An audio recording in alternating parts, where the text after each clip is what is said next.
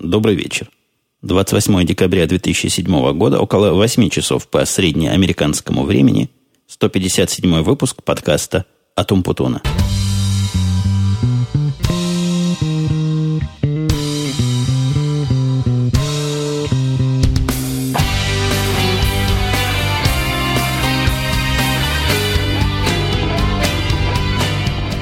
Очевидно, сегодняшний выпуск у нас последний в этом две тысячи седьмом году.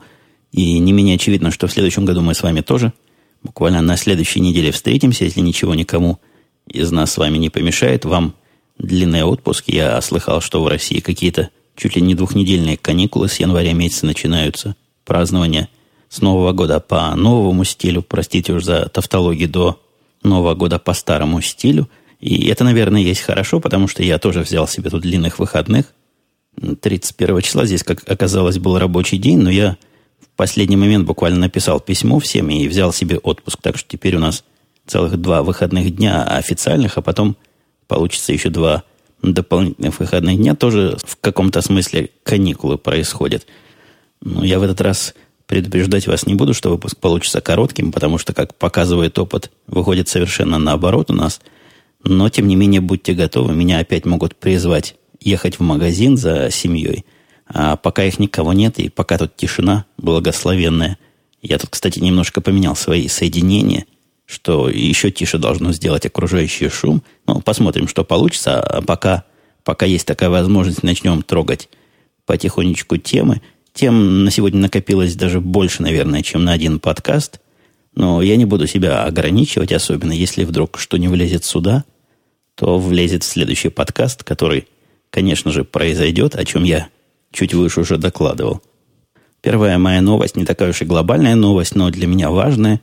Догостила у нас моя подруга Света, я ее отправил обратно домой, тоже не без приключений. Приключения по большей части комичные, потому что все нормально закончилось, но, тем не менее, я думаю, достойно некого упоминания в подкасте, потому что подкаст у меня такой, сплошные упоминания о курьезах, случаях и всяких интересностях. Надо сказать, что полет туда сразу не заладился. Вот насколько полет сюда, как говорила Света, заладился. Она очень боится летать на самолетах, наверное, еще больше, чем я. Но не такой степени, что кричит там в самолете и, и требует его остановить и посадить, когда ей страшно становится. Но все равно в серьезной степени ее напугали в свое время Аэрофлотом, которые, как ей казалось, эти самолеты Ту сто тридцать четыре, Ту сто пятьдесят четыре чудом садились и чудом взлетали. Хотя мне тоже, глядя на эти самолеты внутри, было жутковато думать, какие они снаружи и как за ними там снаружи следят. Ну, летали, не падали, что само по себе удивительно и не может не радовать. Так вот, сюда она летела просто совершенно удачно. Аэробус летел просто как автобус, она говорила, не, не трясся, не падал в эти ямы. Ни разу на протяжении трансатлантического рейса не включались надписи «Пристегнуть ремни». Но это уж не говоря о том, что бесплатно носили выпивку. Бесплатная выпивка меня удивила, потому что в последние годы, когда я летаю, я все чаще и чаще сталкиваюсь со жлобством, особенно в европейских авиакомпаниях, когда выпивку не раздают бесплатно, то есть ее можно купить, но стоит поганенькая такая мелкая бутылочка пять долларов денег. Я же как-то рассказывал об этом и как-то возмущался в те времена, когда сам летал. А Свете повезло, почему-то такая же Люфтганза.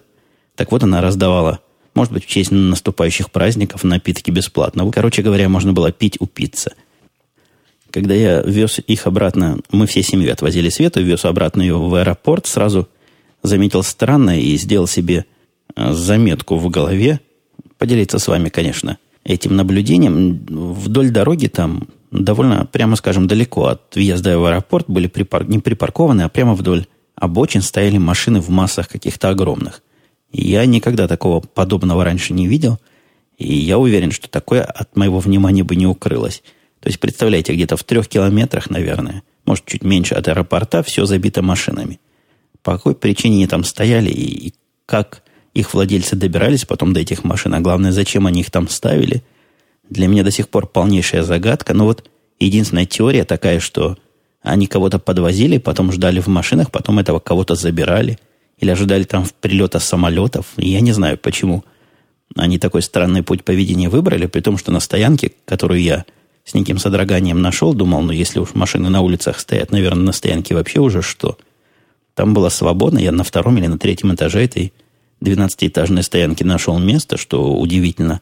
И, с другой стороны, приятно. Короче говоря, стоянка была свободная. Первый час стоянки стоит вообще там два доллара. Следующий час три доллара. Ну, в общем, деньги небольшие. Чего становиться так далеко от, от аэропорта и, и зачем? До сих пор какая-то для меня непонятность полная. В общем, отвез я жену, ребенка и Свету, высадил у входа в аэропорт. Сам поехал искать, куда машину поставить.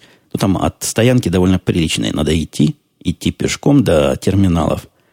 Поэтому решил я вот такой вариант прокрутить. Они пошли в очередь становиться, видимо, на регистрацию. Я пошел искать машину. К тому моменту, как я нашел их, запарковался и, и нашел всех этих девочек, они были в полной панике у аппарата, который пытался их автоматически зарегистрировать. И я думаю, вы в курсе, я уже об этом тоже рассказывал, что когда покупаешь электронные билеты, то в принципе можно электронный чек-аут делать. Летая по стране, тут внутри, я всегда этим чек-аутом пользовался. Там такие даже аппараты снаружи стоят, никаких проблем и напряжений это не вызывало никогда.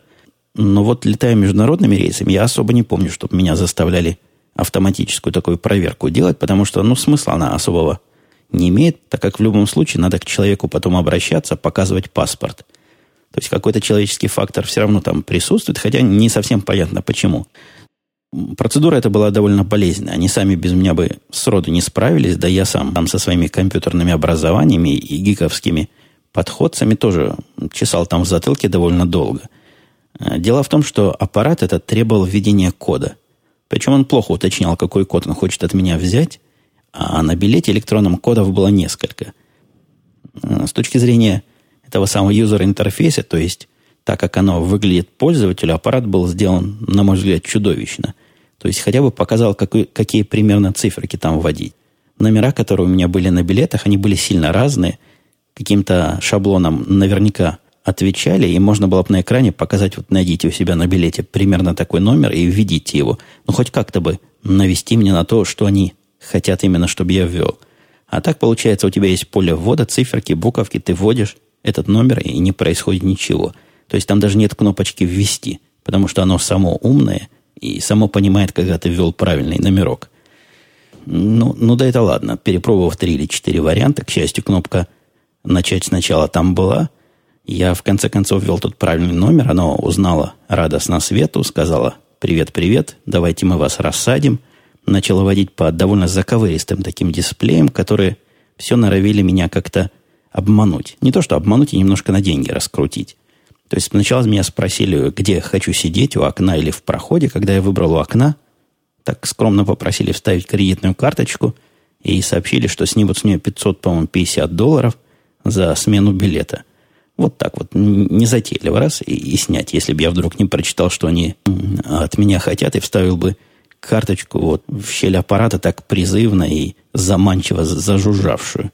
Ладно, я это дело отказался. Оно мне сказало, все, готово, вот сейчас мы только ваш паспорт отсканируем, и вы получите на руки посадочные билеты.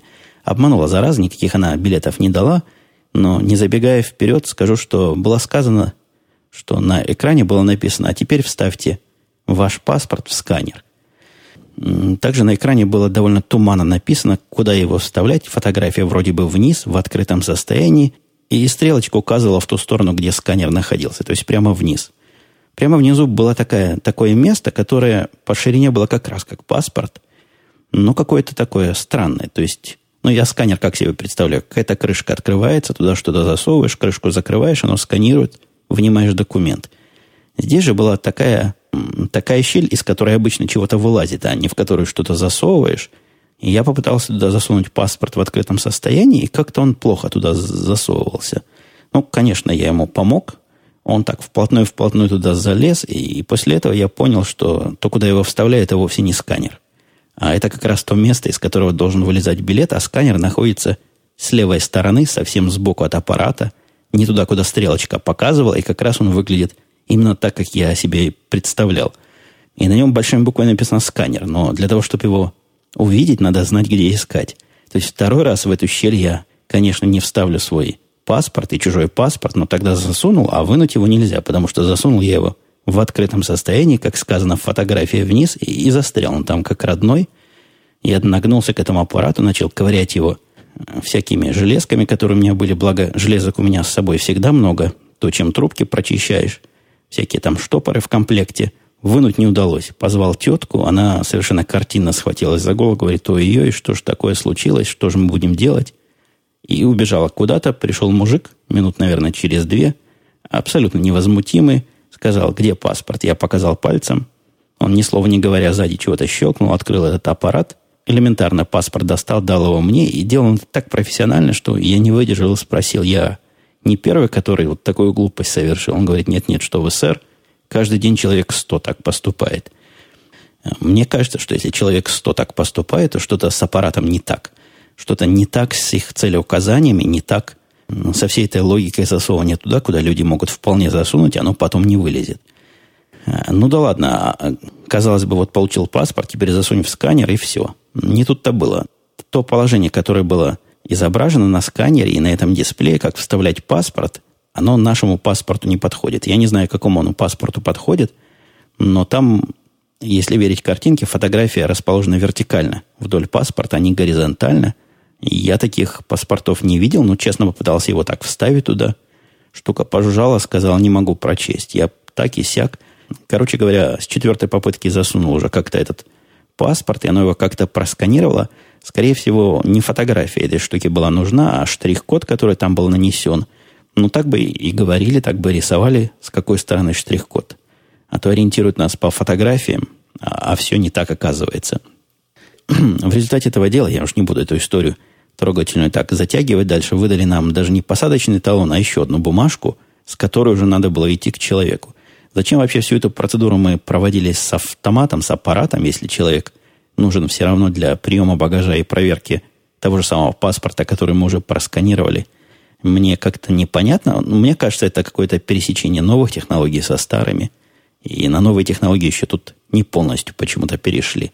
Ну ладно, обагажились мы довольно быстро, посадили, отправили Свету, прошла она туда в порядке, прилетела во Франкфурт, там у нее была пересадка на Москву, и во Франкфурте ее подвело незнание иностранных языков. И я так подозреваю, что там громкоговорителями вовсю объявляли о том, что терминал, куда она идет, и из которого должен был лететь ее самолет московский, перенесен в другое место, то есть не терминал в другое место, а самолет с другого места летит, с другого терминала, и пока она дошла туда, куда надо, и разобралась, с чем надо, самолет уже тю-тю улетел. Ну, представьте, человек в заграничной стране, ни слова не говорящий на их странных языках, попадает в такую ситуацию и абсолютно не знает, что делать дальше. То есть, как билеты покупать надо еще раз, или как ее отправить туда как-то, или чего-то доплачивать самой надо. И я, по-моему, ее как-то говорил, что компания тебя доставит, чтобы там не было, опоздала, не опоздала. Но тут она считала, что вина ее, потому что ну, она на самолет-то опоздала. И сильно переживала по этому поводу, но ничего, долетела. Прилетела в Москву, там, опять же, опоздала и на поезд. Ну, и, конечно, тут же столкнулась с реальностью, очень грустной такой реальностью, с ее слов.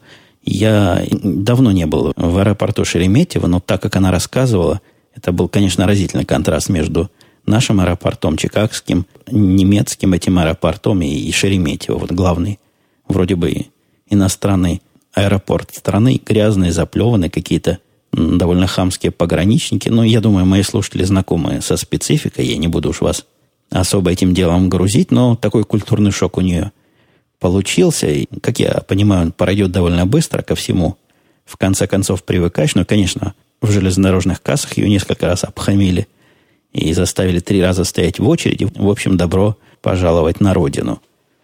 Вылетела она как раз в день э, рождественский, то есть начиналось Рождество, и, и день этот один из немногих таких, наверное, дней, когда вот все абсолютно закрыто. Тут по пальцам можно посчитать, наверное, и одной руки много будет. То есть настолько все закрыто, что мой мальчик хотел пойти в кино, и кино тоже было закрыто. Абсолютно все люди отдыхают, и все, все, все везде, кроме церквей, закрыто на замок, и развлекаться, в общем, негде. Ну, вот если церковь развлечением считать, то можно туда пойти поразвлечься. Два дня ничего не работало. двадцать пятого или двадцать шестого, когда там уже после Рождества, наша биржа заработала, все открылось, а в Англии и в Европе все еще было закрыто. Как-то они там дольше празднуют это дело. Видимо, и двадцать шестое в Европах выходной. Меня это тоже испугало немножко. Я не знал об этом. Это первое Рождество, которое я с Европами работаю. вдруг увидел, что все наши системы перестали получать европейские данные в каких-то значимых количествах. То есть незначимые количества были для того, чтобы успокоить мои системы мониторинга автоматические и системы, которые мне докладывают, когда что-то упало. Данные какие-то были, но совершенно странных бирж. Вот Варшавская биржа, по-моему, продавала. Какая-то биржа на Кипре чего-то продавала, а остальные молчали, как вымершие. Ну, проверив разные финансовые сайты, увидел, что там тоже никаких обновлений нет, и решил, что либо это весь мир перестал получать обновления, либо, что гораздо более вероятно, все-таки праздник. Так оно в конце оказалось.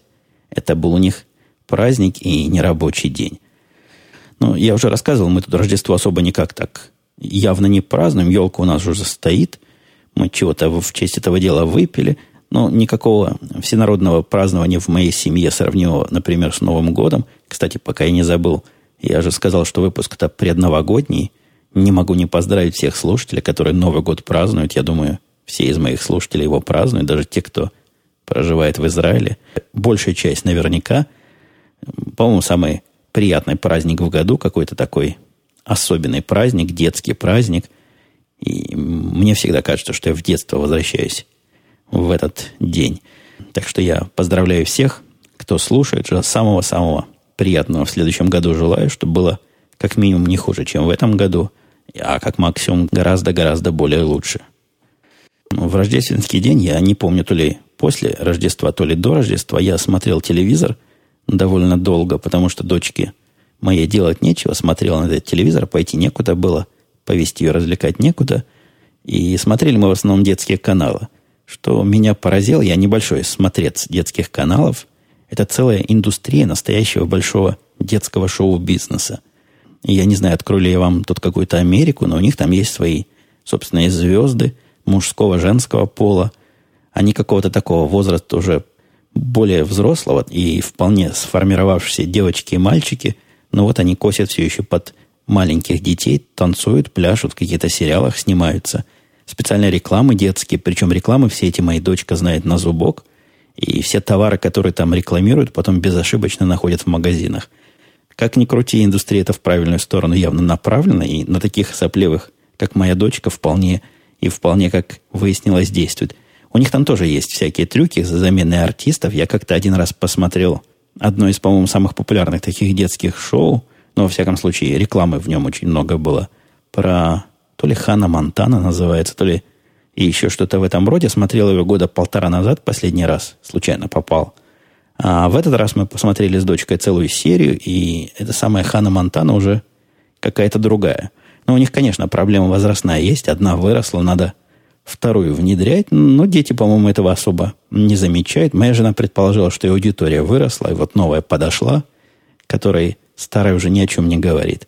Хотя, мне кажется, с точки зрения такой точной науки, должна быть какая-то часть аудитории, пересекающаяся между этими двумя Ханами и, и Монтанами.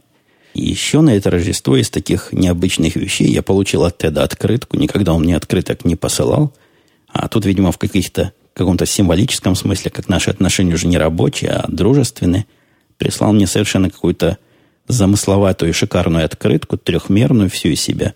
То есть она не трехмерная, она просто не плоская, с рельефом выдавленным и с какими-то, какими-то тряпочками. Там довольно мудреная открытка.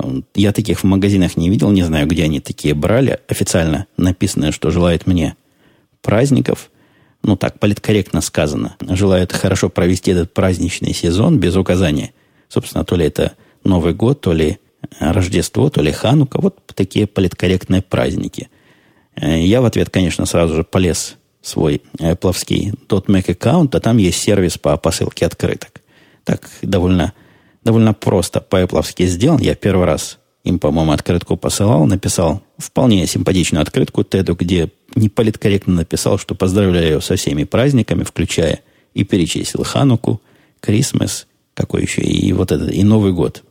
Ну, я думаю, он на мою неполиткорректность вполне адекватно среагирует. Он человек наш, человек понимающий.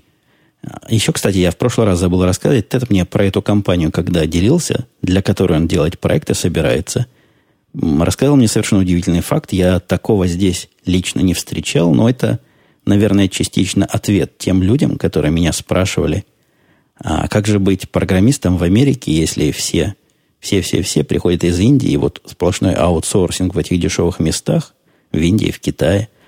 Так вот, есть компания крупнейшая, тоже название, которое я вам не скажу, не потому что секрет, а потому что не помню. Тед сказал, что они очень крупные на, на рынке брокеров, то есть не на той части, где мы выступаем, а на рынке тех, которые, собственно, продают и покупают на таких, на конечных пользователей, конечных покупателей. Так вот, они там то ли чуть ли не самые крупные, то ли самые крупные, которые пишут для них системы, и у них есть принцип категорический. Ни одной строчки кода ни в Индии, ни в Китае, ни в России, ни нигде. Никакого аутсорсинга, все делать самим. И пришли они к этому делу не, не, не из каких-то патриотических соображений, не желания рынок труда наполнить вакансиями в Америке, а из опыта жестокого. Они одно время тоже, как все, пытались минимизировать расходы, перенося разработку черти куда. И в конце концов, как и следовало ожидать, разработали черти что. Но вот только переносом всего девелопмента обратно в Штаты они как-то выровняли свой уровень и как-то опять возвращаются на рынок с более или менее гордо поднятой головой. Но вот этот урок переноса и неудачного переноса разработки они, по-моему, на всю жизнь запомнили. И теперь у них какая-то аллергия на слово аутсорсинг, Индия, Китай, и я подозреваю, Россия тоже.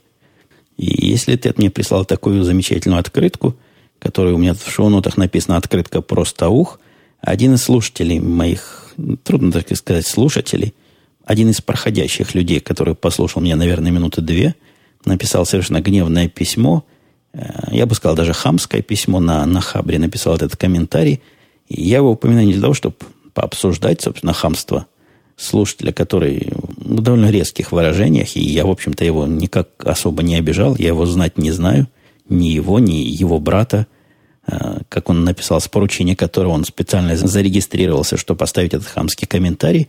Я хотел бы просто обратиться к тем, кто ему пытался ответить и вправить мозги.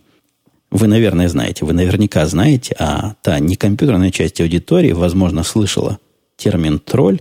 Так вот, это такие тролли, которые, люди такие, которые приходят и пишут всякие гадости специально, чтобы спровоцировать общественное обсуждение по этому поводу. Хабр, надо сказать, не самое лучшее место для таких экспериментов, потому что там есть понятие кармы, понятие баллов, понятие голосования за и против. Короче говоря, заголосовали этого тролля пришедшего, но пару комментариев он успел словить, и я хотел бы попросить тех, кто будет опять такие комментарии встречать, а такие комментарии встречаются, к счастью, не так часто к моим подкастам, но встречаются. Вы не связывайтесь с ними, не обращайте внимания. Я им не отвечаю, и вы не отвечаете. Минусовать его – это правильно. Загонять его в ноль и в минус бесконечность – это правильно, чтобы другим не гадил, чтобы неповадно было, но беседовать с такими хамскими мордами – ну, это типичный тип трамвайного такого хама, ну, о чем с ним говорить?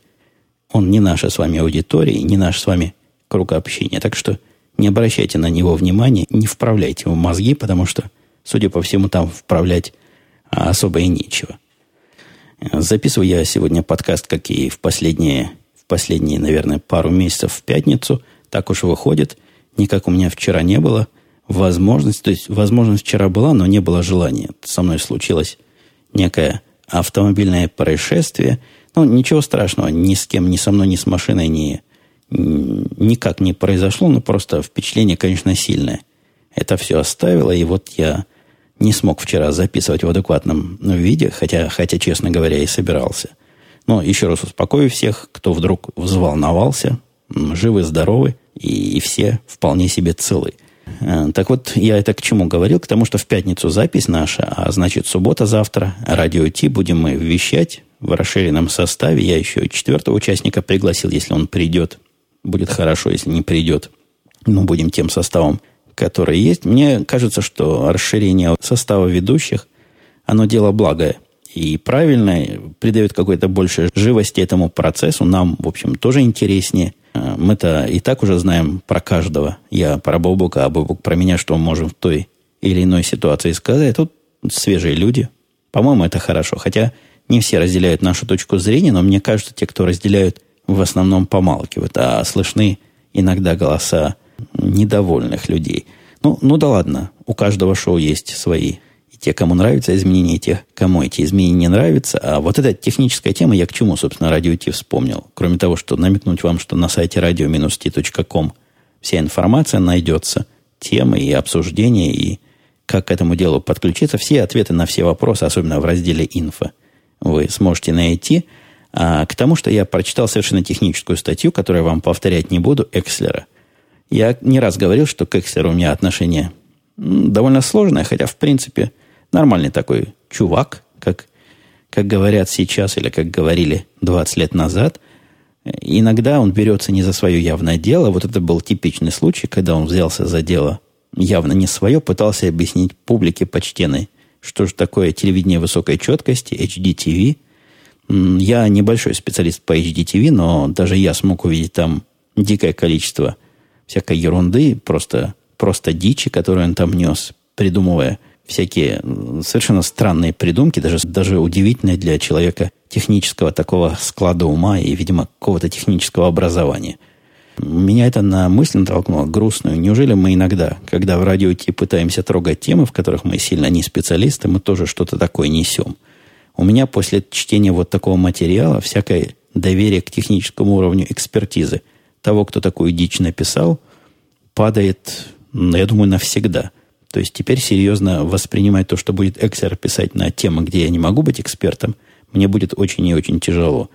Вот я боюсь, что и у нас такие темы были, но одну из них я точно могу вспомнить про фотографию, когда мы нанесли всякой дичи. И с ужасом я думаю, неужели и мы кого-то так отбили какими-то своими глупостями? Этот подспудный страх, это подспудное нежелание вот так вот отбивать намерение нас слушать, видимо, то самое, которое подвигает меня довольно осторожно. Во всяком случае, я пытаюсь быть осторожным в высказываниях, в тех темах, где я чувствую себя скользко, пытаюсь как-то явно показать, что это всего лишь мое неквалифицированное в некоторых случаях мнение, а вовсе не информация, не истина. Трудно сказать, насколько удается. Иногда в запале спора нечто такое скажешь, о чем потом жалеешь, как о непроверенной и недостоверной информации. Ну, вот так вот. Такая специфика прямого эфира. Считайте, у нас практически радио. Они редактируемый материал, который потом можно отслушать или отчитать, и все глупости повырезать. Подкастер Вамбат Макдаун улыбнулся тем, что сугубый технарь, юниксоид, программер считает себя человеком творческой в профессии. Впрочем, пишет он дальше, это правильно. Профессиональные телевизионщики, киношники, газетчики и радищики давным-давно люди конвейера. Ну, я не знаю про телевизионщиков, кинщиков, газетчиков.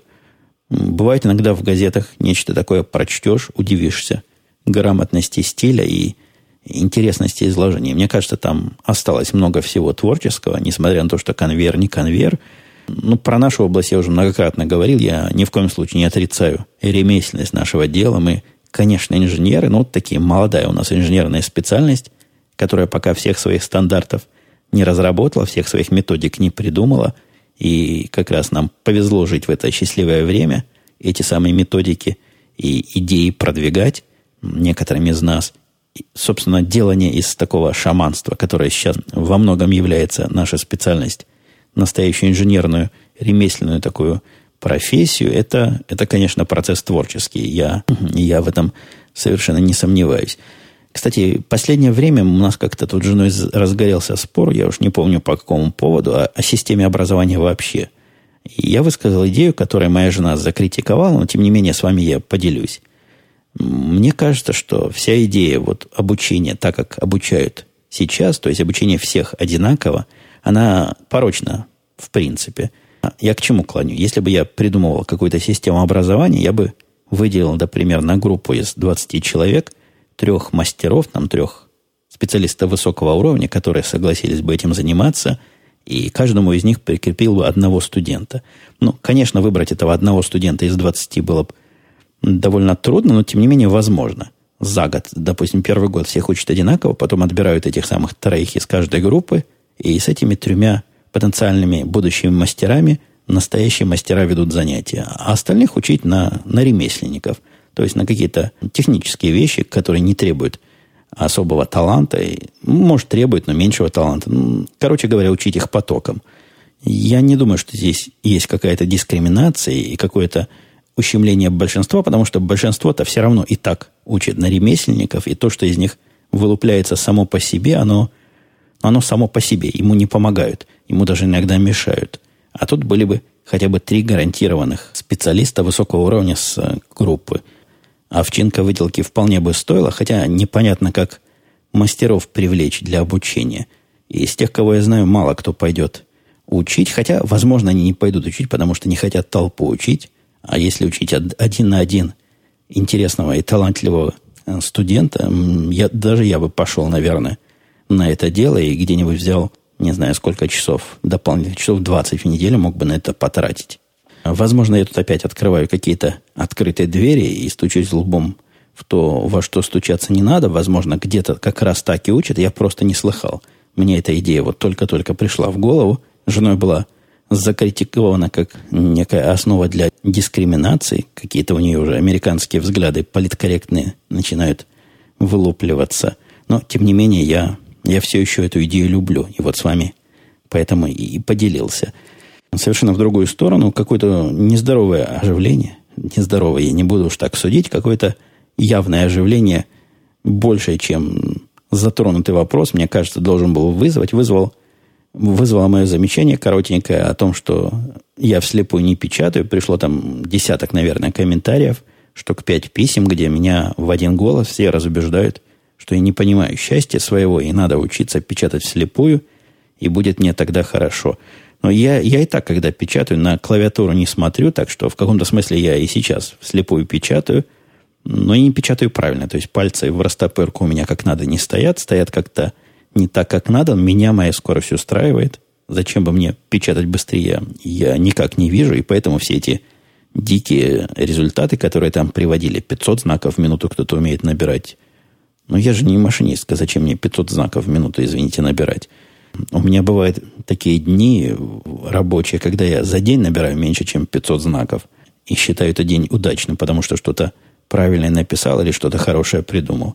А тут я за минуту пятьсот знаков отстучал, и все, и, и гуляй, Вася, и занимайся какими-то другими делами, записывай подкасты, потому что быстро набирать умеешь. На прошедшей неделе я, по-моему, вами, вам рассказывал, что я вступил в ВКонтакте, меня там, по-моему, даже спрашивали, как меня найти в этом самом ВКонтакте, или это в Твиттере говорил. Твиттер мой, кстати, twitter dot com slash omputun, где-то я об этом уже рассказывал. А на этой неделе я приобщился к еще одной социальной сети, называется Одноклассники.ру. Ну, все говорят про нее, мне все говорили, вступай, вступай, там есть все. Если там все, я не знаю, из школы я не нашел ни одного выпускника моего класса, из института нашел одного. Одного, он меня потом навел на другого, и, и в общем, сеть для меня это сработало. Сказать, что там есть все, и вся информация, которую надо найти, не скажешь, но что-то, так бы я этого Шурика бы и в жизни не нашел, а так вот нашелся совершенно правильный человек. Я, я немногих из своей группы помню, как-то у меня память на прошлое совсем слабое, и люди, которые в жизни как-то исчезают, и сильных следов там царапин не оставили, в любых смыслах, в положительных и отрицательных, стираются. Вот из класса я, наверное, человека три могу вспомнить, а из группы, наверное, человек пять, и вот те двое, которых, которые нашлись, как раз были из тех пятерых, которые я вспомню, наверное, в любое время, и через десять, и, и через двадцать лет. Так что, повторюсь, Одноклассники для меня сработали. Приходите туда, если вы там еще не были, может, найдете кого, с кем учились, работали, воевали вместе. Кстати, по моей воинской части тоже никто не нашелся, но это было бы странно, если бы нашелся на таком русском сайте человек, служивший где-то и когда-то со мной. И еще одна, пожалуй, последняя на сегодня приятная находка недели. Я открыл для себя iMovie. Об этом iMovie я уже громко говорил и в радио ай ти, последнем подкасте с восторгами, и в Твиттере, и во всех местах, где меня готовы слушать. Я всячески рекомендую, если вы вдруг обладатели Apple и собираетесь сделать какое-то домашнее видео, посмотреть на него пристально. Это совсем другая программа. Я, человек от этого всего хозяйства далекий, смог. Смог сделать фильмы, и смог эти фильмы очень быстро сделать. Света уезжала, мы оставили все на последний день. И я за последний день, часов, наверное, за четыре, за пять, собрал ей фильмов на два диска. Один не успел просто декодировать. Физически не хватило скорости моего компьютера на все это дело. Но это какое-то непереходящее удовольствие делать фильмы при помощи iMovie. Получается просто профессионально, серьезно так. И на удивление просто. Не так, как это было раньше. А раньше... Ну, я думаю, если вы когда-то пробовали делать фильмы чем-то другим, вы представляете, что такое очень непросто и очень небыстро. Мистер Зомби задавал вопрос, что такое свинячий голос с тремя восклицательными знаками. Видимо, его эта фраза сильно тронула. Я думал, пишет мистер Зомби, что это до поросячьего визга. Но оборот, как я понял, иначе применяется. Но это все очень просто, дорогой мистер Зомби. В свинячий голос надо было понимать из контекста. Я далеко не уверен, что все фразочки, которые я использую, моя аудитория знает, в разных местах росли, в разных окружениях воспитывались. Может, это какое-то грубое очень выражение. И в интеллигентных московских кругах за это бьют в глаз. Я, я не знаю. В моем лексиконе «свинячий голос» означает совершенно дико и безнадежно, и неприлично даже опоздать. А я вам задам еще одну загадочку, таким же любопытным, как мистер Зомби, слушателям. А что, по вашему мнению, означает «не будь чем землю роют»?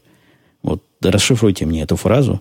Те, кто знает, молчите, а кто не знает, присылайте свои гипотезы на адреса редакции этого подкаста. Можете и в комментариях оставлять, если не боитесь там за свое авторство и, и за свое первенство. Приза никакого не обещаю, но просто гордо назовем тех, кто правильно определил. Если их будет несколько, первые из них, их ники, имена и, и что хотите в прямом эфире. Не совсем в прямом, но в подкаст эм пэ три и эм пэ три эфире устроим своеобразное чествование. Ну и напоследок, конечно, спам недели. Спам недели был у меня магический. Некая Валентина мне прислала объявление о том, что она работает эксклюзивными методиками магии Германа. Кто такой Герман, не знаю, но, наверное, у него есть очень эксклюзивные методики. Занимается она хорошими делами, возвратом и восстановлением потерянного отношения любимого человека к вам в течение семи дней без вреда. Без вреда для кого здесь не написано? То ли без вреда для человека, то ли без вреда для того, кому возвращает, но без вреда. Сексуальная привязка и гармония отношений. Сексуальная привязка, мне кажется, это то, что называлось в старорусской традиции переворот. Инвольтированное воздействие. Вот этого я не понимаю. Подчинение поведения близкого человека на определенный промежуток времени. Это что же означает? Может, сглаз какой-то на простом языке. Нейтрализация соперников и установка барьеров на нежелательные отношения с человеком без его ведома. Установка кода на удачу в делах и личной жизни, в случаях развала бизнеса и отсутствия реализации.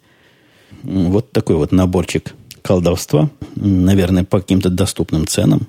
Интересно, сколько это стоит? Кто-нибудь из, из вас, кто меня слушает, ходил к таким колдунам, которые вот за семь дней без вреда делают все на свете? Вот такое колдовство, которое оформлено в какие-то современные, чуть ли не хай-технические термины, инвольтированное воздействие, нейтрализация соперников – как-то по-научному почти звучит.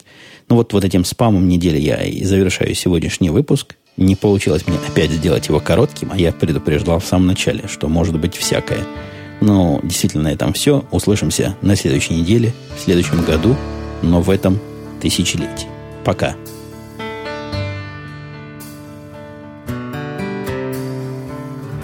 Come together is what they say.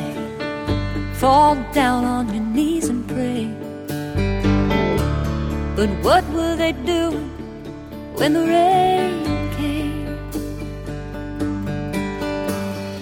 Oh, here comes the water. Let it wash away your pain.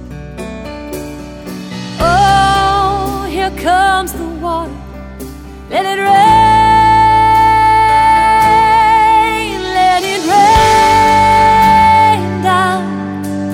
Let it rain down, let it rain down over you.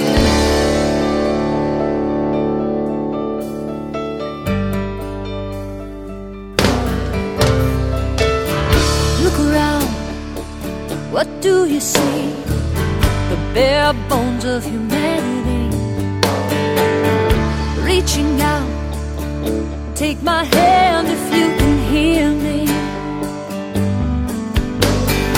Oh, here comes the water. Walk away from where you came. Oh, here comes the water. Let it rain. Let it rain.